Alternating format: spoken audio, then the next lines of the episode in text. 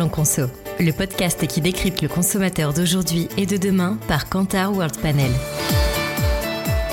Bonjour à toutes et bonjour à tous et bienvenue à cette cinquième édition de Parlons Conso, donc le podcast de Kantar World Panel. Alors je suis Gaëlle Le Floch, directrice stratégique Insight chez Kantar au sein de la division World Panel. Et aujourd'hui, j'ai le plaisir d'animer ce podcast consacré cette fois-ci au prospectus et à la promotion. Alors avec une actualité particulièrement chargée depuis quelques mois, puisque les distributeurs doivent proposer désormais avec le dispositif WePub depuis le premier septembre deux mille vingt-deux, une initiative donc qui vise à réduire les déchets dans nos boîtes à lettres, mais aussi la fin prévue des prospectus papier. Et plusieurs enseignes de la grande distribution ont annoncé la suppression du catalogue papier d'ici à deux mille vingt-cinq. Carrefour a déjà stoppé ses prospectus non adressés dans deux cent soixante et un hyper et supermarchés. Cora le fait depuis le début de l'année, depuis le mois de janvier. Leclerc prévoit de le faire donc en septembre. On peut penser que l'acceptation des clients est plutôt bonne puisqu'ils le font. La transition semble nécessaire pour quatre-vingt-quatre pour cent des acteurs de la grande distribution. Elle est même jugée soutenue par les consommateurs à hauteur de soixante-neuf pour cent et cinquante-huit pour cent même des sondés considèrent que les clients sont demandeurs dans un contexte de forte préoccupation écologique. Alors, c'est malgré tout un mouvement de bascule vers le zéro prospectus qui ne se fait pas sans quelques craintes, hein, dans un contexte fortement inflationniste qui rend les consommateurs très attentifs au prix et à toutes les solutions qui font gagner du pouvoir d'achat. Ils ont fortement augmenté leurs achats de marques distributeurs, par exemple, et avec, qui plus est, tout récemment, un nouveau décret de la loi EGalim, la loi Descrozaille, qui s'appliquera le premier mars deux mille vingt-quatre avec un encadrement des promotions qui sera étendu à tous les marchés du P G C, c'est-à-dire aux produits d'hygiène beauté et aux produits d'entretien à hauteur de trente-quatre pour cent de leur valeur et vingt-six pour cent de leur, de leur volume. Et dans un contexte, pour finir, où tous les voyants sont au vert aujourd'hui sur la promotion, hein, d'un point de vue consommateur. On a une sensibilité à la promotion qui n'a jamais été aussi forte, à la fois sur l'alimentaire et sur l'hygiène beauté. Des shoppers qui sont de plus en plus opportunistes. Ils sont euh, prêts à changer de marque ou d'enseigne pour trouver les promos qui les intéressent. Donc voilà, comme vous pouvez l'entendre, on a une actualité qui soulève beaucoup de questions. Et pour y répondre, eh bien, j'ai le plaisir d'avoir à mes côtés Elisabeth Cony, fondatrice de la désormais célèbre Madame Benchmark, experte de la communication des enseignes, mais entre autres sujets. Et puis ma collègue Magali Lebastard, directrice des solutions Shopper chez Kantar World Panel. Donc bonjour à toutes les deux. Bonjour elle.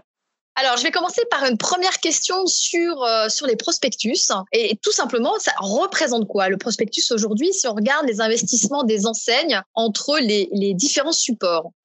Alors, ça représente en deux mille vingt-deux encore un virgule neuf milliard de dépenses globales de prospectus, de sa conception jusqu'à la distribution en boîte aux lettres. Et c'est vrai qu'il y a un vrai basculement récent entre les promotions qui sont communiquées sur les supports traditionnels et les promotions qui sont communiquées en digital. Si on regarde la source France Pub et qu'on regarde ça sur cinq ans, aujourd'hui, il y a cinquante-neuf pour cent des dépenses qui sont le fait de promotions qui sont toujours communiquées sur des supports traditionnels, mais ça a perdu vingt points en cinq ans. Il y a vingt-deux pour cent qui sont le fait de promotions qui sont communiquées sur le digital et ça a gagné dix points. Et le reste de la communication des enseignes, c'est euh, les médias traditionnels, radio, télé, presse, affichage, cinéma, qui restent plutôt stables, euh, moins un point sur euh, sur cinq ans. Le total du digital, c'est, euh, c'est aujourd'hui deux milliards répartis entre les supports. Euh, la, plus de la moitié, c'est le fait des, des médias propriétaires des enseignes et le, l'autre moitié se répartit entre les différents supports digitaux. D'un point de vue utilisation des consommateurs, maintenant, qu'est-ce qu'ils en font? Nous, ce qu'on voit, c'est que le prospectus, dans son format traditionnel, reste le support le plus utilisé aujourd'hui pour, pour étudier les promotions sur l'alimentaire. Aujourd'hui, on a soixante-six pour cent des consommateurs qui nous disent qu'ils consultent le prospectus papier. Et même si c'est un chiffre qui a perdu dix ans en l'espace de quatre ans, ça reste aujourd'hui le support principal utilisé pour, pour consulter les, les promotions. Et même si le digital est de plus en plus présent, aujourd'hui, on a au mieux vingt pour cent des foyers qui le consultent pour, le, pour certains supports digitaux les plus euh, les plus présents. Par contre, ce qui est intéressant quand même, c'est qu'on observe que les plus jeunes foyers, finalement, utilisent beaucoup plus le digital. C'est vrai d'une manière générale, c'est aussi vrai en matière de promotion. Et donc, euh, les trente-cinq à quarante-neuf ans vont être plus intéressés par les promos en format digital et les moins de trente-cinq ans, naturellement, encore plus. D'accord. Donc, c'est euh, le prospectus a perdu dix points en quatre ans. OK. Ce prospectus, est-ce que c'est un levier efficace pour la promotion ? Alors oui, clairement, il est efficace. Hein. Il suffit d'étudier les, l'évolution des parts de marché mensuelles, que ce soit pour les enseignes de distribution ou pour les marques. Et on voit tout de suite l'impact des renforts promos euh, sur leur part de marché. Clairement, pour les enseignes, la promo est vecteur de trafic en magasin. Donc ça, c'est quelque chose de très important à la fois pour recruter et surtout pour fidéliser leurs acheteurs. Et pour les marques, c'est surtout un moyen d'émerger en magasin, puisque le fait d'être en prospectus, eh bien, on va être davantage relayé en mise en avant. Et c'est aussi ça qui est générateur de ventes additionnelles. Après, bien sûr, il faut choisir le bon format, la bonne mécanique, le bon support, et cetera. Mais le fait d'être mis en avant, c'est un vrai, euh, un vrai moyen d'additionnel. Alors, est-ce que on peut déjà anticiper euh, les impacts qu'aura l'arrêt des, des prospectus ? Alors, je dirais que ce qu'on peut anticiper, c'est une moindre efficacité du prospectus en général. Et donc, c'est juste qu'on risque d'avoir des pics promos un petit peu moins forts d'une manière générale. Alors, qui est à risque ?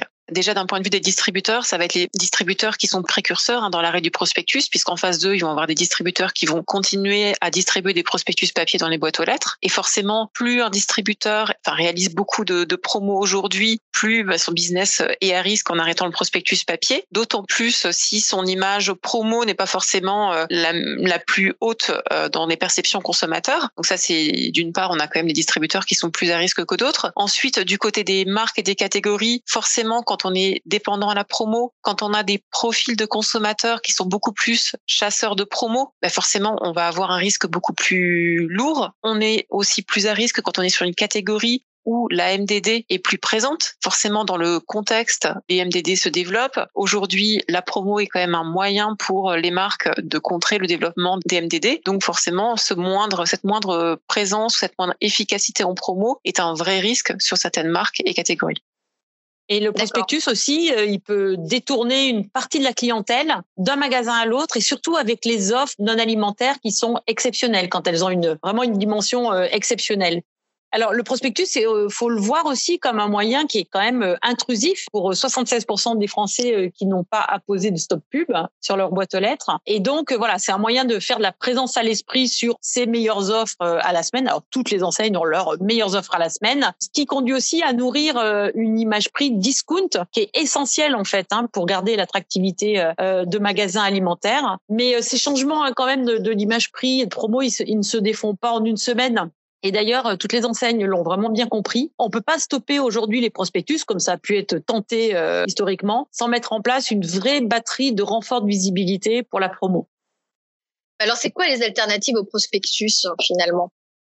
Alors, le prospectus, euh, il répond à, à plusieurs questions et du coup, ça donne cinq, six grands challenges selon les enseignes à relever. Donc, effectivement, ça va être comment communiquer un grand nombre d'offres promotionnelles à la semaine, comment travailler sa présence à l'esprit sur la zone de chalandise, comment nourrir son image prix par rapport aux concurrents, et puis tout un tas de, de véhicules, d'autres, euh, d'autres messages comme ceux des services en magasin, des, euh, s'il y a un support d'information. Alors ça, c'est important, c'est que le prospectus, historiquement, c'est un peu le mode d'emploi de la mise en avant des opérations en magasin. Et donc, même parfois, les enseignes qui gardent certains, euh, certains prospectus en version digitale, ils vont donner des prospectus imprimés aux équipes pour qu'elles aient bien euh, ce mode d'emploi dans les mains. Alors, les alternatives, elles existent euh, toutes. Hein. Il y a toutes les alternatives euh, à portée de main. Mais on a vu, euh, jusqu'à maintenant, il n'y en a aucune, en tout cas, qui peut, à elle seule, répondre à tous les enjeux. Et c'est pour ça qu'en fait, il y a les enseignes, elles, elles sont en train de refondre beaucoup de choses. Par exemple, des idées très simples et déjà ancrées depuis longtemps chez Lidl et Aldi se généralisent, comme le fait de mettre la disponibilité des prospectus en magasin en quantité suffisante, y compris ceux de la semaine à venir. On reparle de formation des collaborateurs en magasin pour qu'ils soient davantage vendeurs, vendeurs de promos, accompagnateurs pour utiliser les applis par exemple, et optimiser bien sûr la visibilité des promos en magasin. Il y a encore de, de, de quoi faire mieux. Bien sûr, euh, il y a la démocratisation de l'utilisation des sites et des applis, avec euh, voilà des, des solutions euh, les plus simples, les plus accompagnées euh, pour euh, embarquer un maximum euh, de Français. Après, évidemment, au niveau externe, ils vont, les enseignes euh, renforcent et vont encore renforcer leur communication spécialisée, donc avec des acteurs comme Bonial ou Shopfully, de manière très euh, euh, géolocalisée mais massive, avec euh, bien entendu euh, toute la batterie d'outils de Google ou de Meta. Et puis aussi, pour ceux qui peuvent le payer, un, un transfert de certains budgets vers des médias locaux comme les radios locales, la T V segmentée, et cetera. Voilà. Après, le, tout le sujet, c'est de trouver le bon dosage, d'avoir les experts pour travailler ça au niveau local, en plus dans un contexte où certains budgets ont été euh, un peu rabotés en deux mille vingt-trois. Donc voilà, donc il y en a qui vont rester en boîte aux lettres avec des campagnes plus géolocalisées, moins gourmandes en tonnes de papier et ou plus espacées les unes par rapport aux autres. Certains continueront ou recommenceront peut-être à utiliser le courrier adressé. Et puis côté fournisseur, il y a euh, ben, un large inventaire en fait de solutions hein, qu'on appelle désormais le retail média pour répondre à des actions, pour faire connaître les innos, pour travailler la demande, pour euh, conquérir de nouveaux euh, consos. Voilà, donc euh, ça c'est euh, toutes les solutions qui sont là euh, à doser et à bien choisir avec des, des bons contenus. Et puis au-delà de tout ça, euh, il y a cette trajectoire que les annonceurs euh, travaillent vers une communication plus responsable, c'est-à-dire utiliser euh, les outils qui sont à disposition maintenant pour mesurer l'impact des plans médias et faire aussi des choix euh, de communication euh, plus éthiques qui existent désormais. D'accord. Voilà, donc c'est très très copieux. Il y a tout un arsenal. Oui, c'est c'est, c'est copieux. Dans lesquels ils peuvent puiser. Ouais. Ouais, ouais. Mais alors, quand on dit efficace et responsable, ça fait vraiment une. Cette communication commerciale, c'est des enseignes, ça reste toujours un grand grand chantier en cours. Ouais, moi, ce que je vois, c'est il y a un premier enjeu hein, qui est pour les distributeurs de continuer à, à communiquer cette fois-ci en digital sur le prospectus qui va continuer d'exister. C'est juste le support papier qui sera de moins en moins présent. Ça, c'est sûr. Après, au-delà de ça, moi, ce que je vois, c'est trois tendances qui vont vraiment être amenées à se développer dans les prochaines années. Tout d'abord, c'est les promotions personnalisées, qui sont forcément beaucoup plus faciles en digital euh, qu'avec du papier. Et, et je pense qu'elles vont littéralement exploser. Euh, elles ont déjà commencé à le, à le faire. Le deuxième point, c'est qu'avec une moindre importance du prospectus, on risque d'avoir un rôle plus important des mises en avant en magasin, des théâtralisations, des animations. C'est-à-dire qu'on a un rôle, je pense, du magasin qui va prendre plus d'importance à l'avenir.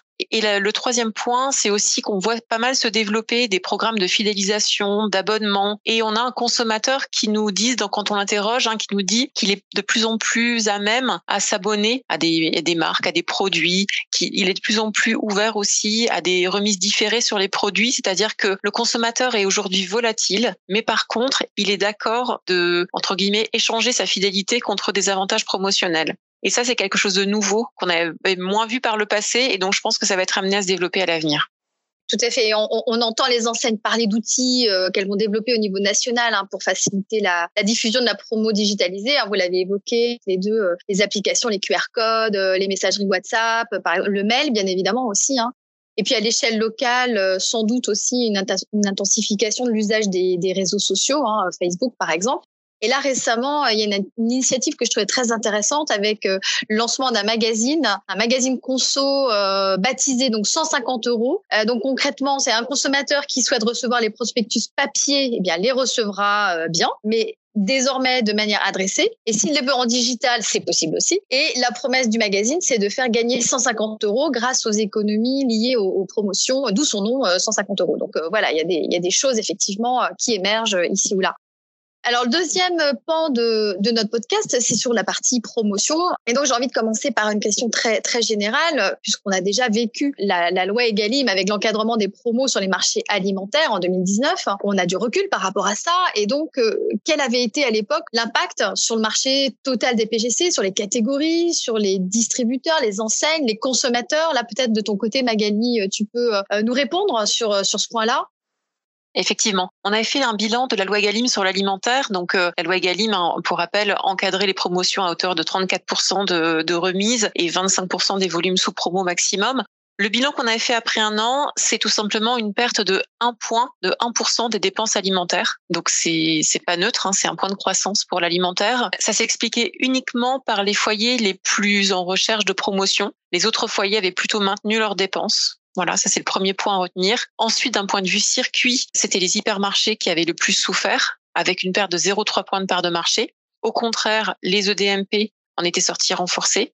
En termes de catégories, c'était les catégories les plus familiales ou fortement dépendantes à la promotion hein, qui avaient été le plus impactées. C'est assez logique. Et d'un point de vue des intervenants, il faut avoir en tête que c'était les P M E qui avaient été les plus fortement impactées, puisque c'est elles qui proposent les niveaux de discount promo les plus importants. Et donc, qui avaient dû réduire leur niveau d'agressivité promo.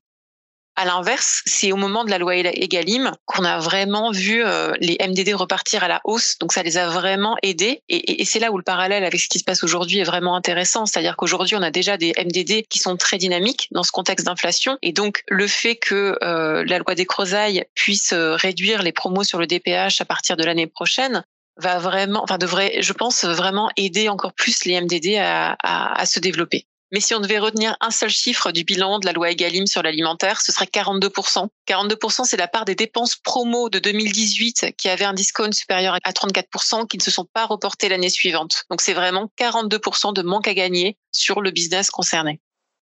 Alors, un peu de la même façon qu'on s'est posé la question sur les alternatives au prospectus, ben voilà, j'ai évidemment envie de vous poser la même question. C'est, c'est quoi aujourd'hui les alternatives aux promotions classiques hein, des produits euh, D P H, si euh, voilà, si elles sont euh, limitées à trente-quatre pour cent de leur valeur? Quel schéma on risque de voir se dessiner selon vous dans les mois à venir d'ici la mise en place? Alors, on risque d'avoir les mêmes effets que ce qu'on a observé un an après la loi EGalim. Hein. En termes de, en termes de produits, on risque d'avoir des M D D plus dynamiques, on risque d'avoir des E D M P plus dynamiques, on risque d'avoir voilà des, des, des marques surpromotionnées aujourd'hui qui sont moins en, en croissance ou, ou encore plus en retrait qu'aujourd'hui. Ce qu'on risque de voir aussi sur les produits D P H, c'est une déconsommation. Parce qu'effectivement, on a des catégories qui sont parfois indispensables, mais parfois qui ne le sont pas. Et où là, la promo joue un rôle vraiment de recrutement, de retour sur, sur la catégorie. Donc là, c'est un risque qui concerne particulièrement les produits d'hygiène beauté et d'entretien. Euh, ce qu'on risque aussi, c'est d'avoir un rôle plus important des autres circuits. Je pense par exemple aux solderies qui sont aujourd'hui pas mal visitées par les, par les consommateurs sur les marchés d'entretien et qui pourraient s'en trouver renforcées avec cette nouvelle loi à partir de l'an prochain. Il faut avoir en tête que trois quarts des dépenses promo d'hygiène beauté sont réalisées sur des mécaniques sup- avec des remises supérieures à trente-quatre pour cent. Donc, c'est juste énorme. Finalement, cette loi, elle frustre un peu les enseignes euh, voilà, qui aiment bien euh, ficher des très gros taux de remise, euh, au moins sur un produit, euh, pour attirer. Donc, dans l'alimentaire, euh, comment ils ont fait à partir du moment où, où ça a été euh, une limite à trente-quatre pour cent? Mais en fait, ils ont euh, ils ont joué sur des choses, euh, voilà, euh, tirées par les cheveux, mais euh, ça marche encore. Hein, donc, euh, moins soixante-huit pour cent sur le deuxième produit. Après, ils ont joué sur des cagnottages, par exemple, à trente-quatre pour cent. Mais comme le, le taux est plus faible, bah, ils ont mis ça sur une assiette promotionnelle plus large, donc sur des gammes euh, gammes entières. Et puis, je compléterai aussi avec des opérations de bons d'achat, voilà, sur une catégorie, sur une visite, et cetera, en différé, qui permet aussi de mettre un gros montant euh, en première page de l'opération. Et en termes de mécanique qui remporte le, le, le plus de succès auprès des consommateurs, est-ce que c'est aussi celle qu'on retrouve le plus dans les linéaires? Alors, de manière générale, ça, c'est des règles de promotion des ventes. Hein. Les consommateurs, ils préfèrent les offres promotionnelles les plus immédiates hein, par rapport aux plus différées. Et c'est encore plus vrai bah, en ce moment quand le budget des, des ménages est très tendu. Donc, en fait, là, on peut dire que les enseignes, elles leur tendent alors la main en, en proposant davantage de R I. Et les, et les lots virtuels, d'ailleurs, sont plutôt en perte de vitesse hein, parce qu'ils exigent effectivement un montant trop important à dépenser pour un seul produit. Les cagnottages aussi sur les gammes sont aussi euh, très appréciés. Il y en a toutes les semaines avec des, des rayons euh, tournants qui sont très bien mis en avant euh, dans les prospectus à l'entrée des magasins. Donc voilà, ça, c'était, euh, ça existait déjà, mais c'était vraiment amplifié depuis la mise en place des E G A. Et donc voilà, on a, on a travaillé sur une assiette promotionnelle plus large. Par exemple, ce type d'opération cette semaine, les Jeudis Plus euh, chez Super U, c'est un cagnottage de trente-quatre pour cent, mais sur tous les tartinables sucrés. Donc c'est valable qu'un seul jour, mais c'est très généreux. Et donc, quel que soit son goût dans cette famille de produits, on va trouver euh, chaussures à son pied. Après, il y a plus, il y a moins de, de, de discussions sur le fait d'avoir une opération tout client euh, ou seulement pour les porteurs de cartes.